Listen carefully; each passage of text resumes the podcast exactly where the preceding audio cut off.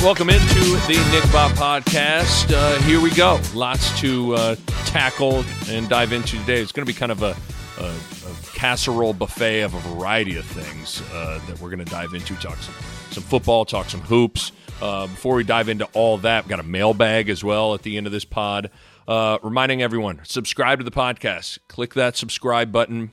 That way, you make sure that you always get every single episode right there on your phone, wherever you get podcasts. All you got to do is hit play, and boom, you won't miss any of the great stuff we got rolling on the pod. Still uh, in Indianapolis, taping from uh, from Indy. Yes, I'm still here. I've been here what seems like for 55 years.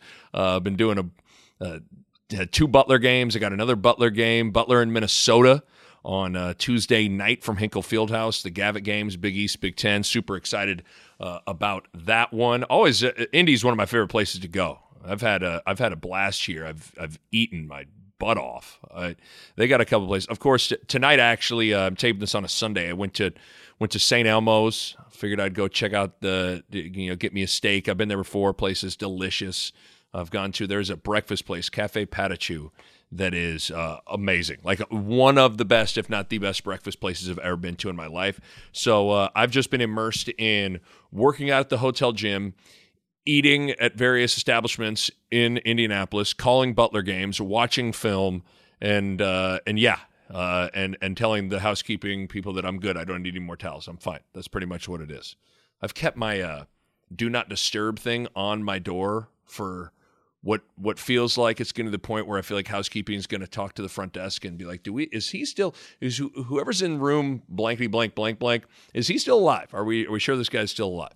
Uh, but yeah, I just you know I'm I'm kind of weird like that. I don't love people coming in and out of my room and all that stuff. I got my podcasting equipment all set up. You know, just I'm fine. All right, I got enough towels. Everything's fine. I got. I'm also one of those guys that don't like to make my bed after I sleep in it. I'm one of those people. If I find a good this is where I'm kind of weird.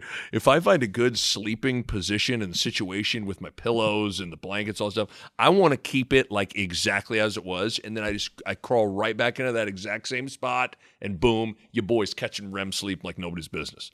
So I don't want people coming in making the bed, and the way they not to go all Jerry Seinfeld on you, the way they tuck the the bottom of the bed when they're like, sheesh. I mean, the first thing I do anytime I check in a hotel room is just untuck the bottom of the the covers. I mean, who can sleep with it tucked like that? I mean, you're going to break your ankles. Like that'd be horrible. But yeah, I got I got a great sleeping situation going. I don't want the bed made. So that's what's going on in in my life. Okay. Uh enough about my nonsense. Um one basketball thing before we get to the, some football in the mailbag. I mean, I actually watched the Southern Utah game uh, today. Uh, on you know, I, I mean, listen, I mean, what are you gonna say? The obviously the Fred Hoiberg era is off to a rough start, zero oh and two, lost in overtime to Southern Utah. Uh, you know, and here's my thing, and I just everyone relax. Just resist the urge to freak out. That's kind of the default mode for a lot of Husker fans, just given everything that's happened over the last 15, 20 years with football and basketball. It's just uh, anything, anytime anything bad happens, everybody just loses their mind. And I talked about, you know, trying your hardest to not allow football frustration to spill over into basketball, and, and I still believe that. But just, I'm just resist the temptation to lose your mind. I mean, one loss in football, it feels like a huge deal because it kind of is a huge deal, but it's different in basketball. One loss in basketball isn't as big of a deal. And that's not to make excuses for Nebraska. They haven't played well. I mean, you don't have to be James Naismith to see that, and Hoiberg would tell you as much. I mean, they're, they've struggled. Now, they're going to get better. And yes, we can, you know, you know, we can do the whole song and dance of yelling and screaming and questioning everything and all that stuff. I'm just not going to do that. I'm not going to do it. They played two games, two. I went over in the last pod about all the different, you know, I mean, it's they got a bunch of low major transfers with some JUCO guys and some high school freshmen. I mean, they're trying to survive in Division One basketball with their biggest guy as a 17 year old Frenchman in Ivan Ouedraogo who's you know got a good body, but he's got a ways to go. Kevin Cross is a six eight, you know, hybrid four five, having to. I mean, it's just it's it's hard. It's it's hard, and that they've uh. They're going to improve, and this was always going to be a weird year. Let's not do this whole thing. I mean, I don't know who I'm not saying that we all knew that this was going to be a, a rough year, and it and it's it. Listen, they can put it together and still have a, a good year. But I mean, I don't know if was anyone thinking that this year was going to be, you know, I'm telling you, Nebraska's going to be a one seed. I mean, what are people like? This was always going to be kind of an interesting, weird year with a weird retooled roster full of new pieces, right? I mean, let's not like let's let's not switch up things here a week into the season.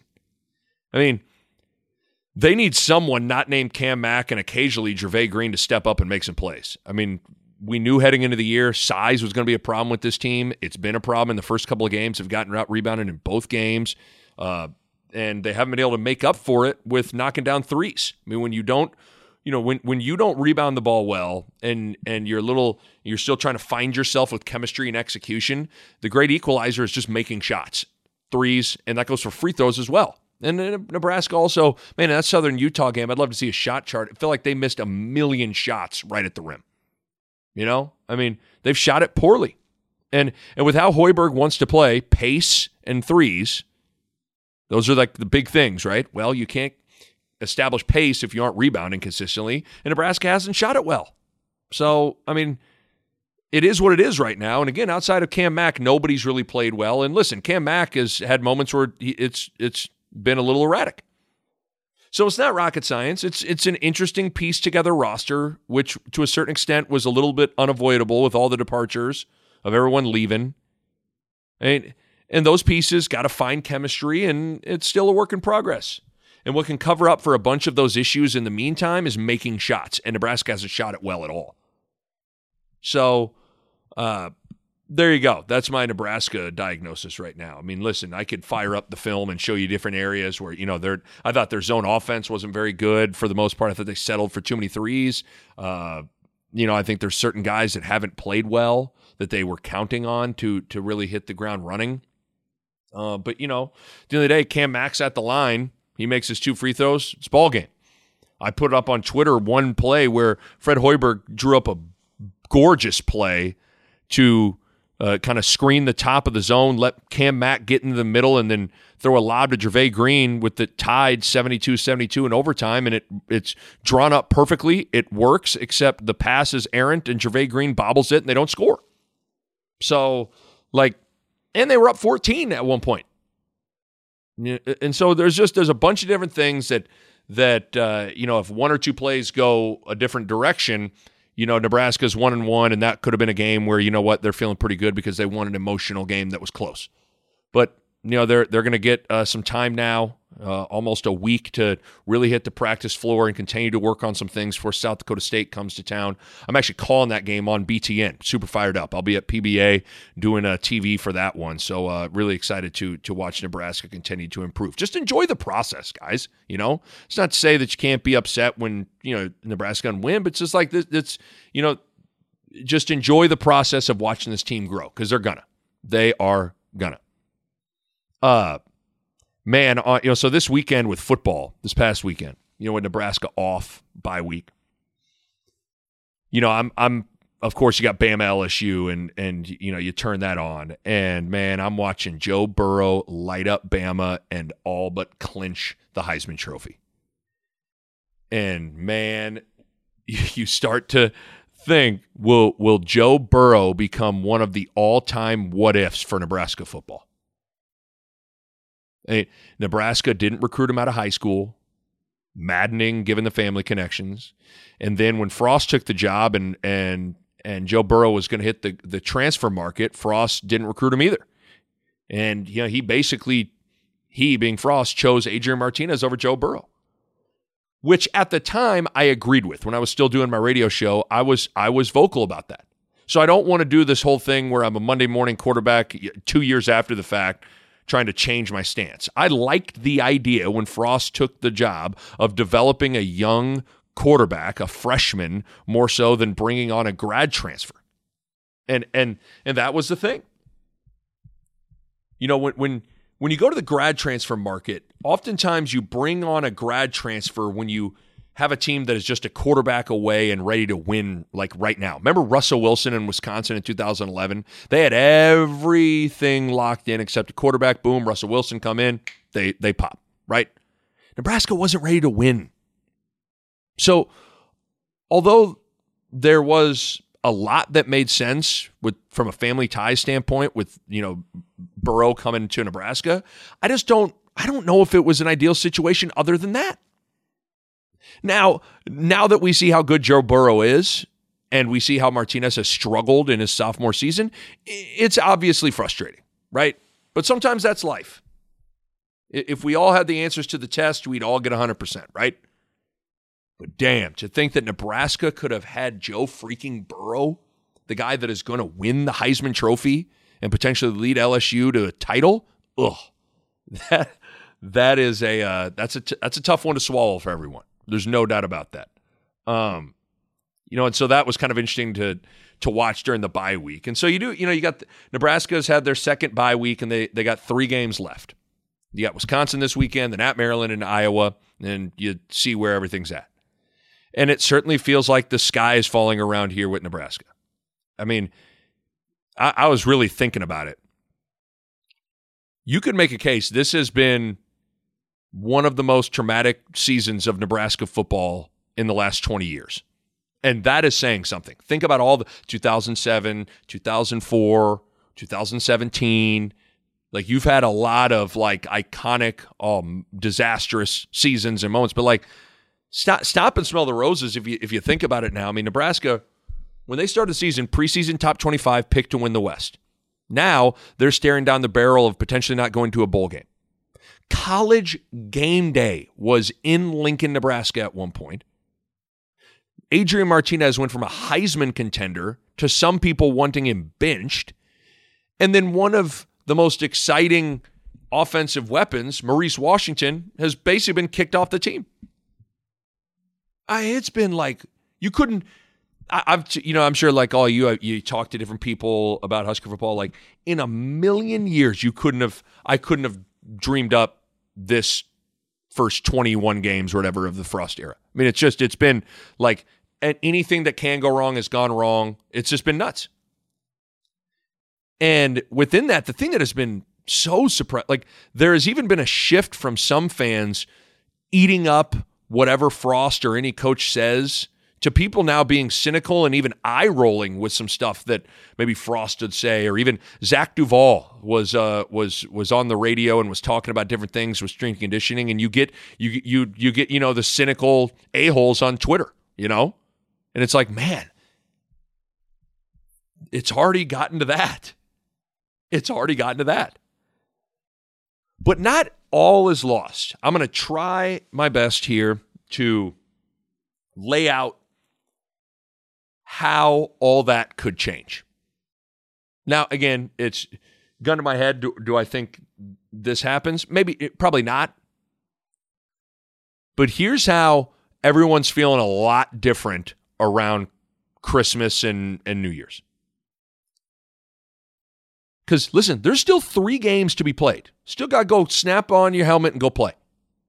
Here's how it changes if Nebraska wins two of the final three games, meaning you would upset one of Iowa or Wisconsin, two thorns in your side that are at the top of the the the Big Ten West that have that Nebraska struggle with. You you upset one of those two teams and then go beat a pretty bad Maryland team. Now Nebraska is not very good themselves, but it's I mean, listen, that's a game that you know it's not like Maryland's a world beater.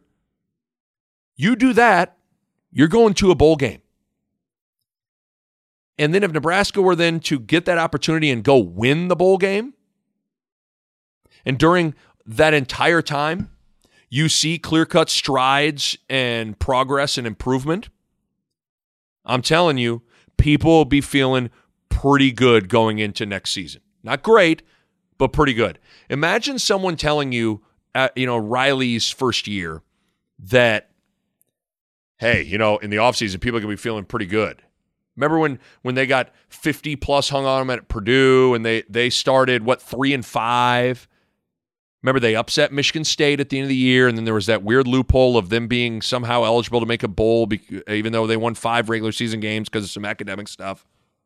And they went and played well in, against UCLA in the Foster Farms Bowl and all of a sudden everyone's like, "Yeah, Nebraska's got it out."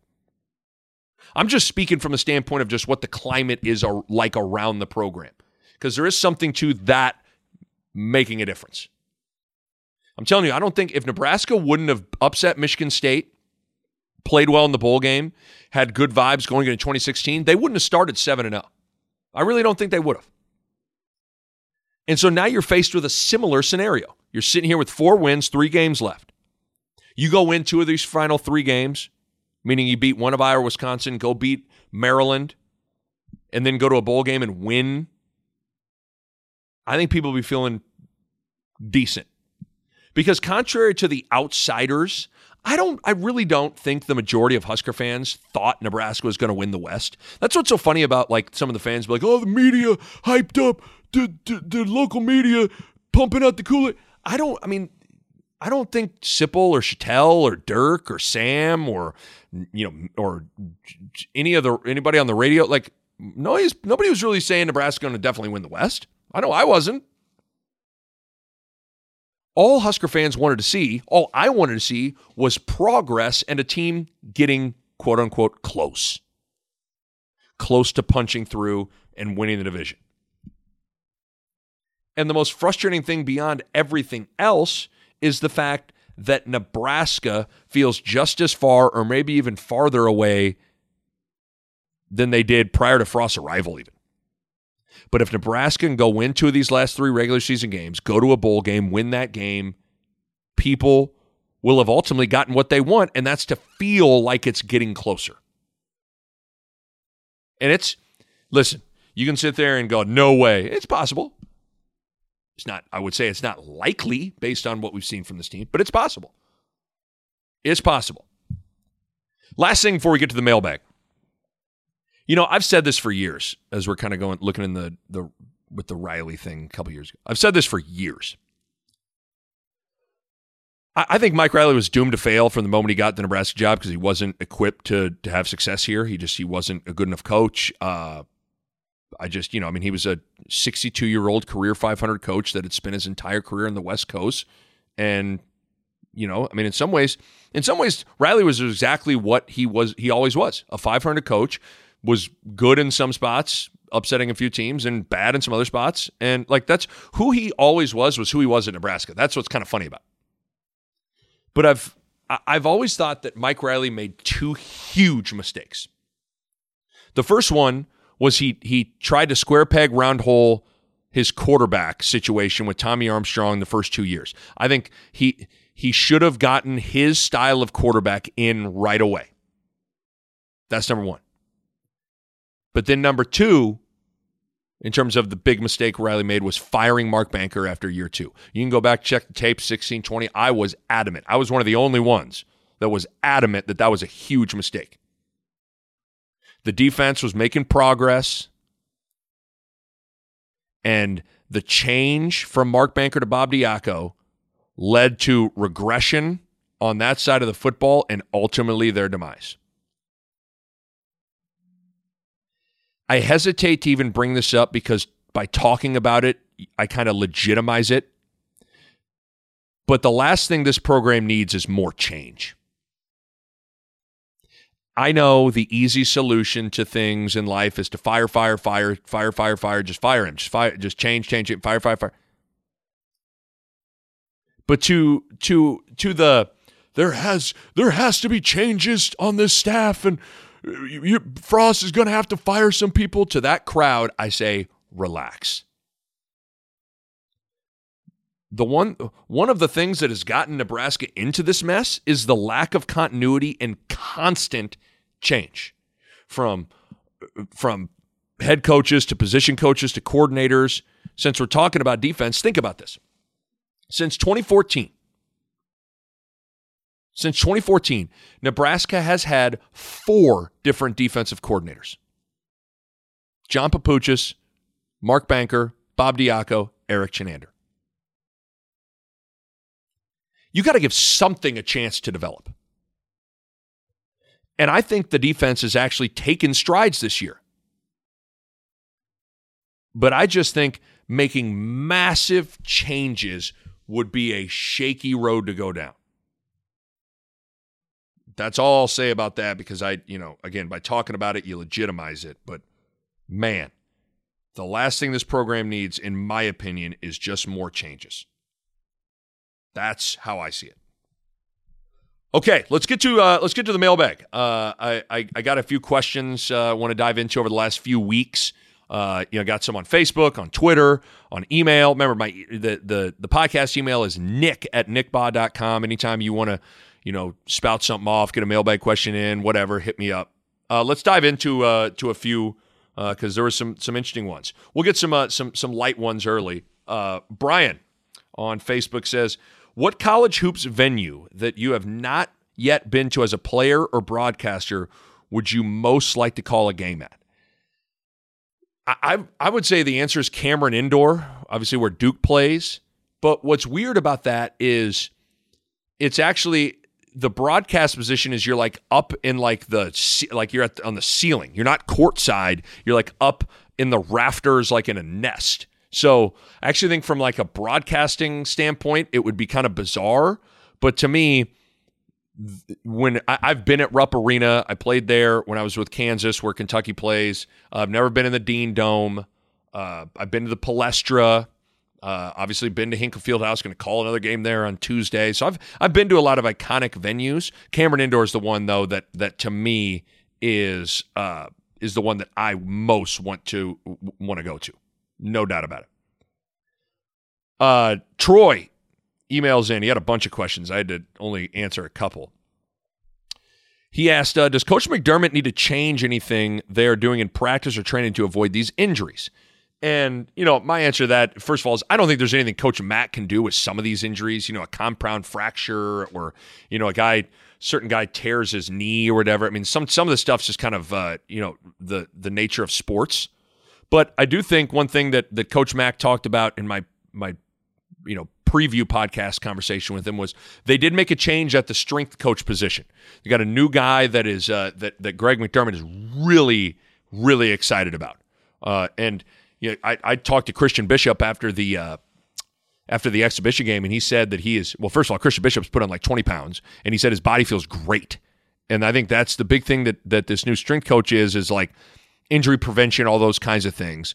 Now, it, but as as we're seeing with Nebraska football, it takes a while for the effects and the benefits to take hold when you make a change with the with a strength coach. So I think uh, there's nothing Greg McDermott can do, but I think what he has done will only help uh, in the long run. But some of the stuff, you know, it's just kind of freak deals, you know.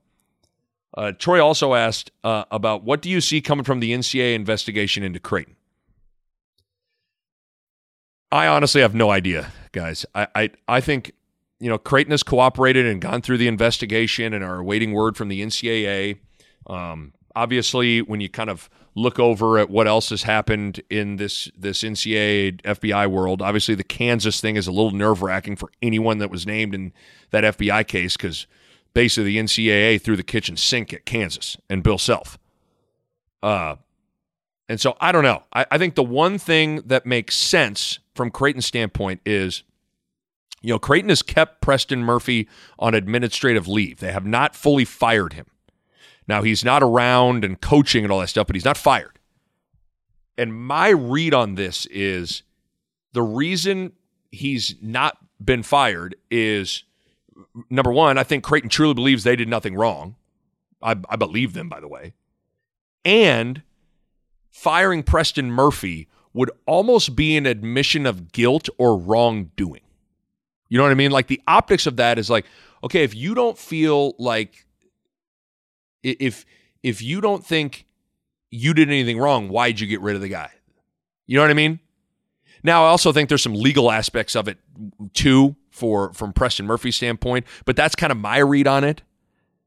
I, I don't know what else to say. Here, here's the one thing you also got to keep in mind is this there's this new NCAA infractions committee, like this panel, and there is no precedent to go off of because it's brand new, because it's different. This isn't like a court of law. If the NCAA thinks you did something wrong, they can slap you with sanctions. There doesn't necessarily have to be a smoking gun or concrete evidence that nails a team or coach or program, which I think for one is a slippery slope to go down, but that's kind of the reality of this situation. Think about it. Think about it with this KU stuff. So Jim Gatto of Adidas testified under oath in federal court that Bill Self didn't know anything about the payments. Bill Self knew nothing. And yet the NCAA is still throwing potential sanctions at Kansas and at Bill Self. So you know what the NCAA is basically saying? They're basically saying, yeah, we think Jim Gatto lied under oath. Yeah, we we don't believe we we don't believe that. Which is crazy. Obviously, that's going to be the the main pillar at which Kansas fights this of saying, listen, like this guy was under oath. Either all of his testimony was a lie or all of it was true. You can't pick and choose. Da da da da da. So to answer the question, what is going to happen? I have no no idea because it's a new era with this new NCAA infractions committee panel and and the criteria they are operating under is totally new. So I, I don't. I'm telling you, man, I don't know.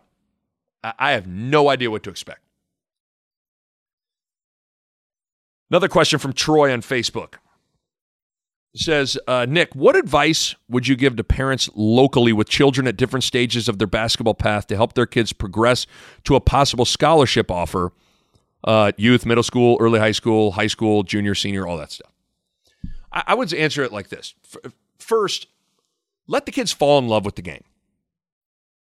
Because if the true love for the sport and the process of playing it and all that isn't there, it it it, it won't matter because ultimately it'll it'll catch up, you know? So when they're young and they're growing up, just relax and cultivate fun. And the process of falling in love with the game of basketball. Don't get them in too deep with you know a ball handling coach and a and a this and a that and heavy duty stuff because they're they they could maybe get burned out. So that'd be number one. But beyond that, my my biggest advice, uh, shooting. Have your kid work on shooting. Because there is a place on darn near every team at any level for guys that can shoot the ball. That'd be my thing. Work your tail off with your jump shot. Get a bunch of shots up get to where if you are open, it's automatic. With where the game is headed, shooting has never been more valuable. So, so that would be my advice on a specific skill. I mean, I know for me, you know, not to act like I was the the greatest thing since sliced bread, but I used to get up at you know six o'clock in the morning and go over to Southeast when I was in like, gosh, seventh and eighth grade, and I would shoot for an hour before I'd go to middle school. They had one of these old shooting machines that you know they you guys have seen the, where they have the ones that actually like pass it back out to you. This was like a rack that like that would roll the ball all the way back out to you to three point line. It took like eight years to set up, but I would shoot on that every morning. And ultimately, the skill that got me to Division One basketball was I could shoot it. So that'd be my advice on a specific skill. Um, another question is, what advice would you give players? Uh, to attract scholarship offers, assuming academics and off the court stuff are not an issue, but maybe they are they are not the most talented basketball player. Um, I mean, I assume he's talking about basketball here. I think the listen, the reality is, and this isn't to like be a Debbie Downer, but the reality is the odds are, are of people getting a Division One scholarship are really low. Think about this stat. I, I screenshotted this like a year ago because I was just blown away by it the estimated probability of competing in college athletics. So this is according to NCAA, the NCAA's research. You want to take a guess of what percentage of high school basketball players go Division One? One percent. Think about that.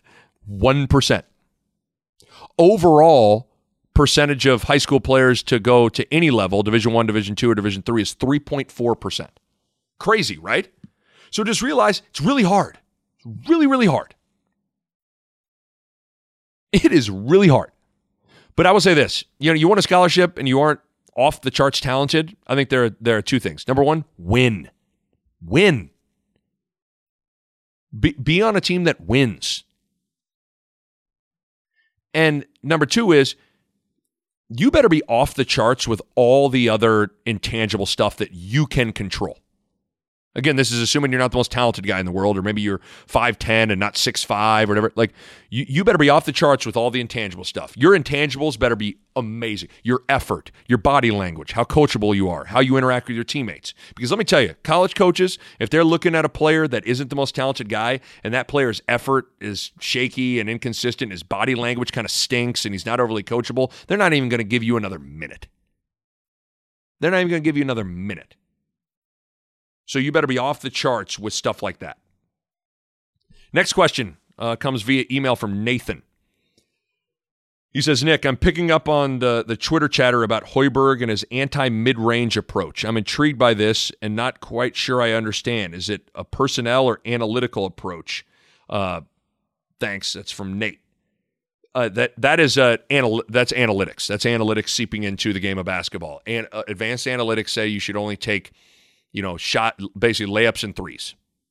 And that, you know, analytically speaking, uh, the most inefficient shot in basketball is the mid range jump shot. And listen, I get it. I'm not going to sit here and be one of those like cavemen that argue with numbers. But I think with with analytics, especially with basketball, it's kind of like I, I always love what Jalen Rose said. Analytics should be a tool in the toolbox but analytics shouldn't be the entire toolbox. Think about this. And I know this is kind of crazy, but like who are who are two of the greatest scorers of all time in the history of basketball? Kareem Abdul-Jabbar and Michael Jordan. What were their signature go-to shots? MJ was the fadeaway, right? Mid-range. Kareem was the sky hook, which was kind of like a mid range. Hell, even Karl Malone. You go check the, the scoring books, see where Malone's at, at the top. He was a great mid range player. I, I just think that, first of all, I'm just a fan of taking the best available shot within the flow of the offense. And if that happens to be a mid range jumper, it happens to be a mid range jumper. Great. And, you know, the other thing is, oftentimes in big moments against good teams, they aren't going to let you get all the way to the rim and they also likely won't let you get off a clean three. So sometimes the mid range is the the spot for for a big shot. So I, I don't know. I'm not anti analytics in basketball. I think there is some value in it with uh, with hoops, but I, I do think this: the sport where analytics are most effective is baseball. Why? Because baseball scenarios are a much more controlled environment the variables are usually fairly steady and similar, right? Because everything starts from a standstill, right? Okay, lefty versus lefty, runner on first, blah, blah, blah, blah. But what I'm saying is each play is much more controlled when you run the numbers on it. When basketball just isn't quite like that. There's so many different variables that you have to dig into what maybe just that final number says. So I understand what Coach Hoiberg is saying, and I think to a certain extent, most people would would agree with. You know, you can't argue with what numbers spit out. But I just I think there are a lot of different sides to this mid range analytics discussion we see with basketball. That, that's that's how I see it. Next question comes from my cousin Scott. Shout out to my cousin Scott. See you at Thanksgiving, Doug. Uh, he says, Nick, I spend way too much time over over analyzing Nebraska football. Therefore, don't have the time to read up on Fred Hoiberg. Give me the X's and O's of what to expect from a Fred Hoiberg team. What am I looking at if the machine is humming? On top of that, what how does a Doc Sadler defense fit with a Hoiberg offense? Okay, good question, Scott. Shouts out to Scott. First of all, I mean, we'll, we'll go over a lot of. The, they want to play fast, obviously, right? That's so when it's humming. Okay, what does it look like when it's humming? Well, they're going to be flying up and down the floor. That's obvious. That's the first thing. The team playing with great pace, really flying up and down the floor. But in the half court, Fred Hoiberg in, in the half court, the first thing is there's going to be a lot of ball screens and ball screens from different angles, meaning, you know, going to the sideline, coming to the middle, coming uh, flat uh, with, uh, you know, the, the screeners back uh, facing the basket, go, like pick, repick. A lot of different angles, different spots on the floor with different personnel involved. Might be a guard setting a, a ball screen for a big. Like crazy stuff. And the big thing is having the necessary shooting on the floor to put the help side defense in a predicament. I hope I'm not getting too crazy here, but m- meaning oftentimes the off ball defenders when defending ball screens, meaning the ones that aren't involved in the ball screen, they're the ones that have to help out on the roll man. But if they're guarding a great shooter, they're going to be reluctant to help. Think about if you got Steph Curry, you're guarding Steph Curry in the corner, and Klay Thompson comes off a ball screen, and here comes Draymond Green rolling to the basket. It might be your responsibility to kind of to to help buy time for your defender to get back to Draymond Green on the roll, but that would require you to step off Steph Curry. So guess where that ball's going? Going right to Steph, probably a three going in. Same school of thought with Hoiberg and and their offense. You see this with Creighton. I mean, their offenses are very similar. So you you have to have shooting on the floor. That that's the other thing. So pace and threes. And the the thing that that most separates Hoiberg to me is he loves playmaking big guys. You know, Niang, Royce White, even one of the I, I think Kevin Cross has some of the stuff that that like I can see why they like Kevin Cross. Like I from the moment I saw him play, I'm like totally get it. Totally see why he's maybe the type of guy that Fred Hoiberg would be like, I like that guy. So whether it's Kevin Cross at the five or someone else even at the four, oftentimes you, when you when you look at it, big guys defensively aren't great at fighting through ball screens or fighting dribble penetration. So naturally, if you got a playmaking big guy that can handle the ball and make plays, you can really exploit that and be a difficult team to deal with. I mean, Niang was a, a nightmare at Ohio at Iowa State. So those would be the the the big three things to me are pace, three point shooting, and playmaking bigs. And with how that ties into Doc Sadler and the defense, uh, I think the thing that that Doc Sadler will do is be a team that can switch and have you know four to five guys on the floor that can guard multiple positions, be, be able to switch kind of one through four. You know, Hoiberg always talks about wanting versatile offensive players. Well, that can spill into into defense as well. Think about like you know, so Texas Tech last year was the number one ranked KenPom defense. Texas Tech switches one through four and it takes people out of their sets, out of their pet plays, and it forces teams to play one on one. And the reality is, the majority of teams aren't great at that if you have the defensive personnel that can guard one through four in switching. So that's how I would. Uh, that's how I'd how I'd answer that in terms of what you're looking for with a uh, with a Fred Hoiberg team X's and O's Y's in defense. Next question comes from uh, Brendan on Twitter. Says Nick, who's your sleeper team in both the Big East and the Big Ten?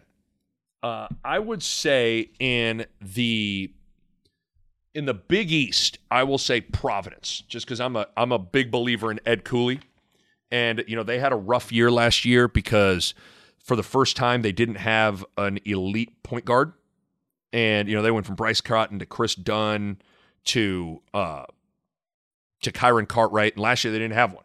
This year they got a, tr- a good PG and, and UMass transfer Luwane Pipkins. He averaged five assists a game. He had 100 over 100 assists for two straight seasons. You know he's a he's a he's a pretty darn good player. And you know that'll allow AJ Reeves, David Duke focus on scoring. Alpha Diallo, six seven versatile stud. So I think Providence is a sleeper. The the team in the Big Ten that I would say is a sleeper would be Illinois. I think uh, Brad Under- Underwood's a really good player. Uh, they really only lost one guy they return a good amount of their core. Dosunmu uh, is their stud guard, who's uh, he's going to be. I mean, he's a pro. He he's a pro. Trent Frazier's a really good guard as well that can score. I think the way they defend, uh, how hard they play, and those guys getting a year of experience. Like I think Illinois is a team to keep an eye on.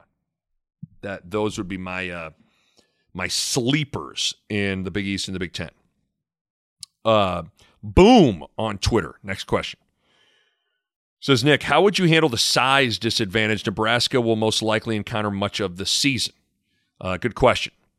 You know, because obviously they're a small team. I, I think the first thing I'd try to do is speed the game up, pick up three quarter court, really pressure the ball, try to get the game really moving at a high clip.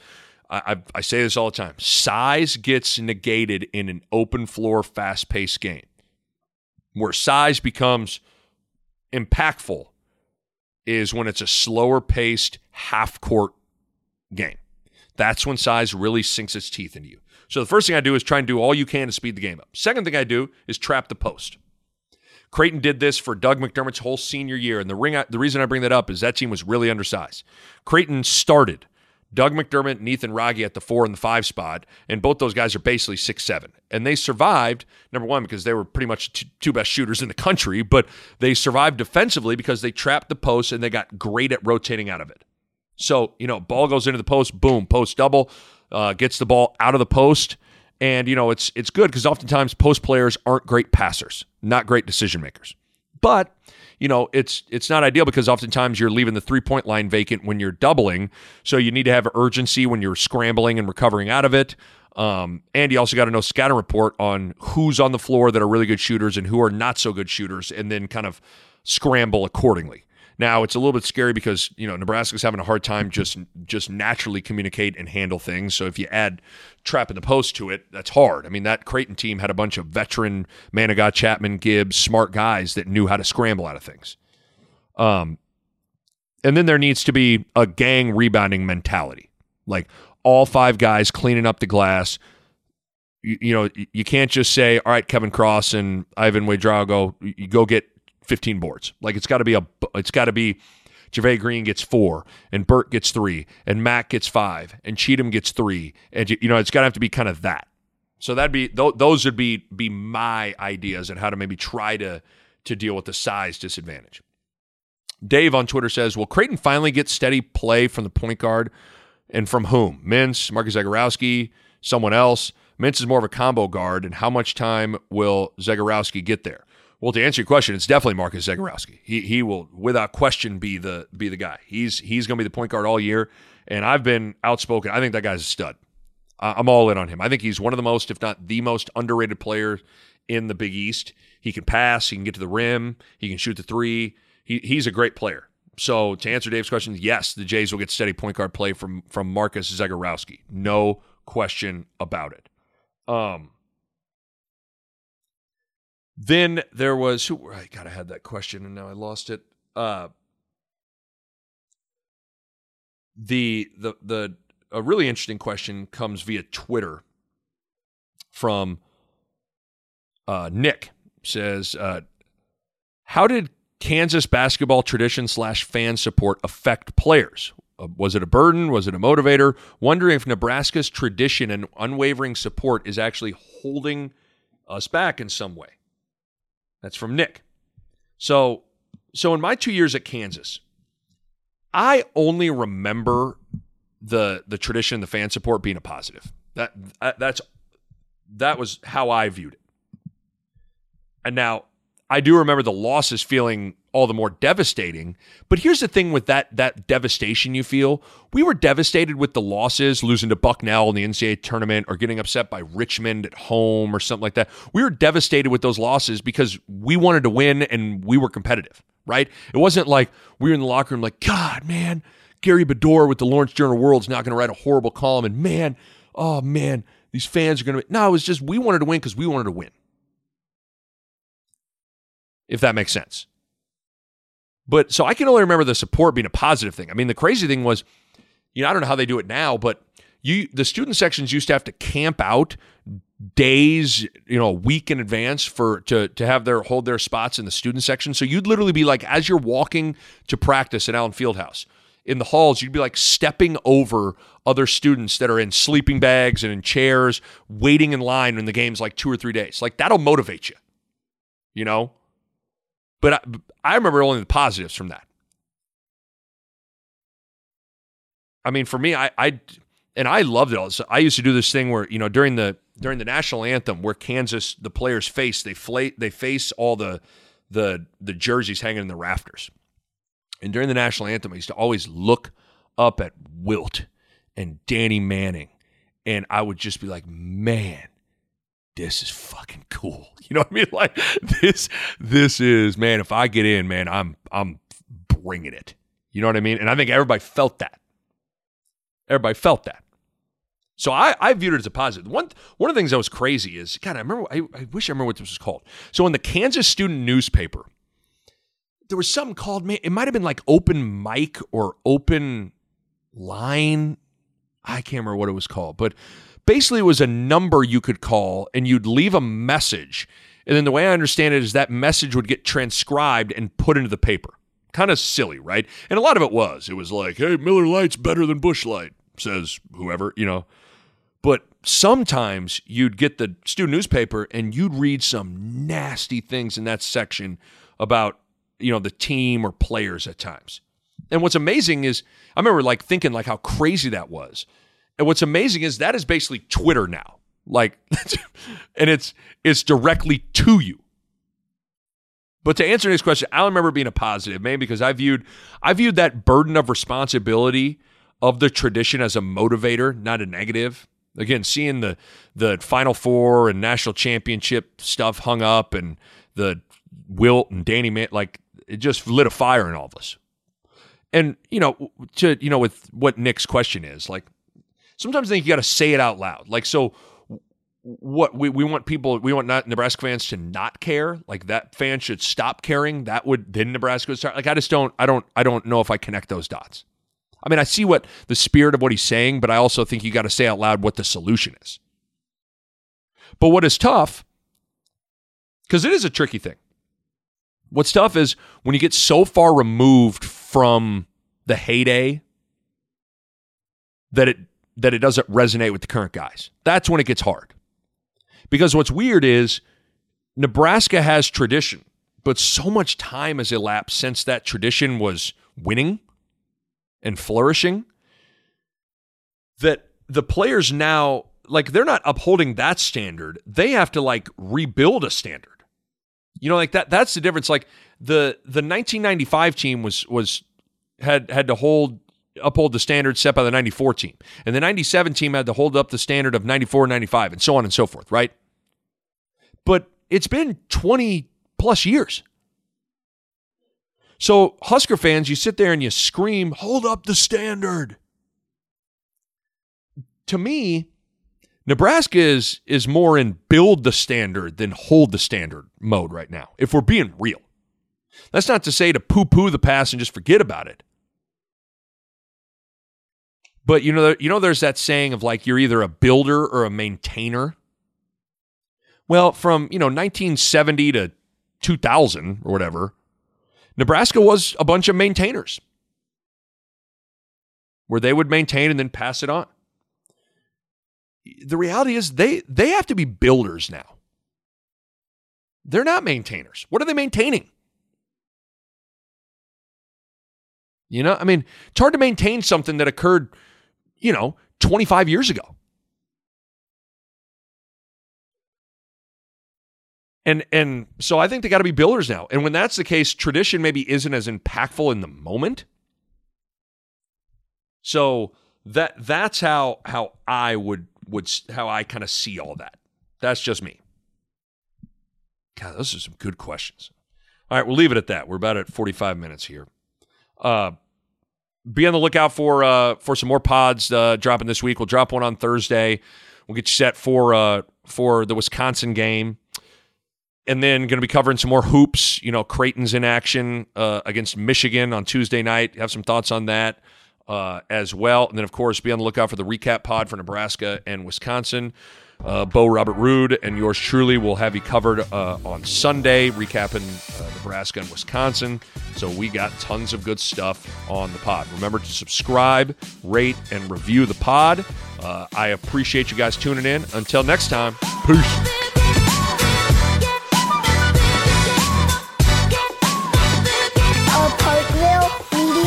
production.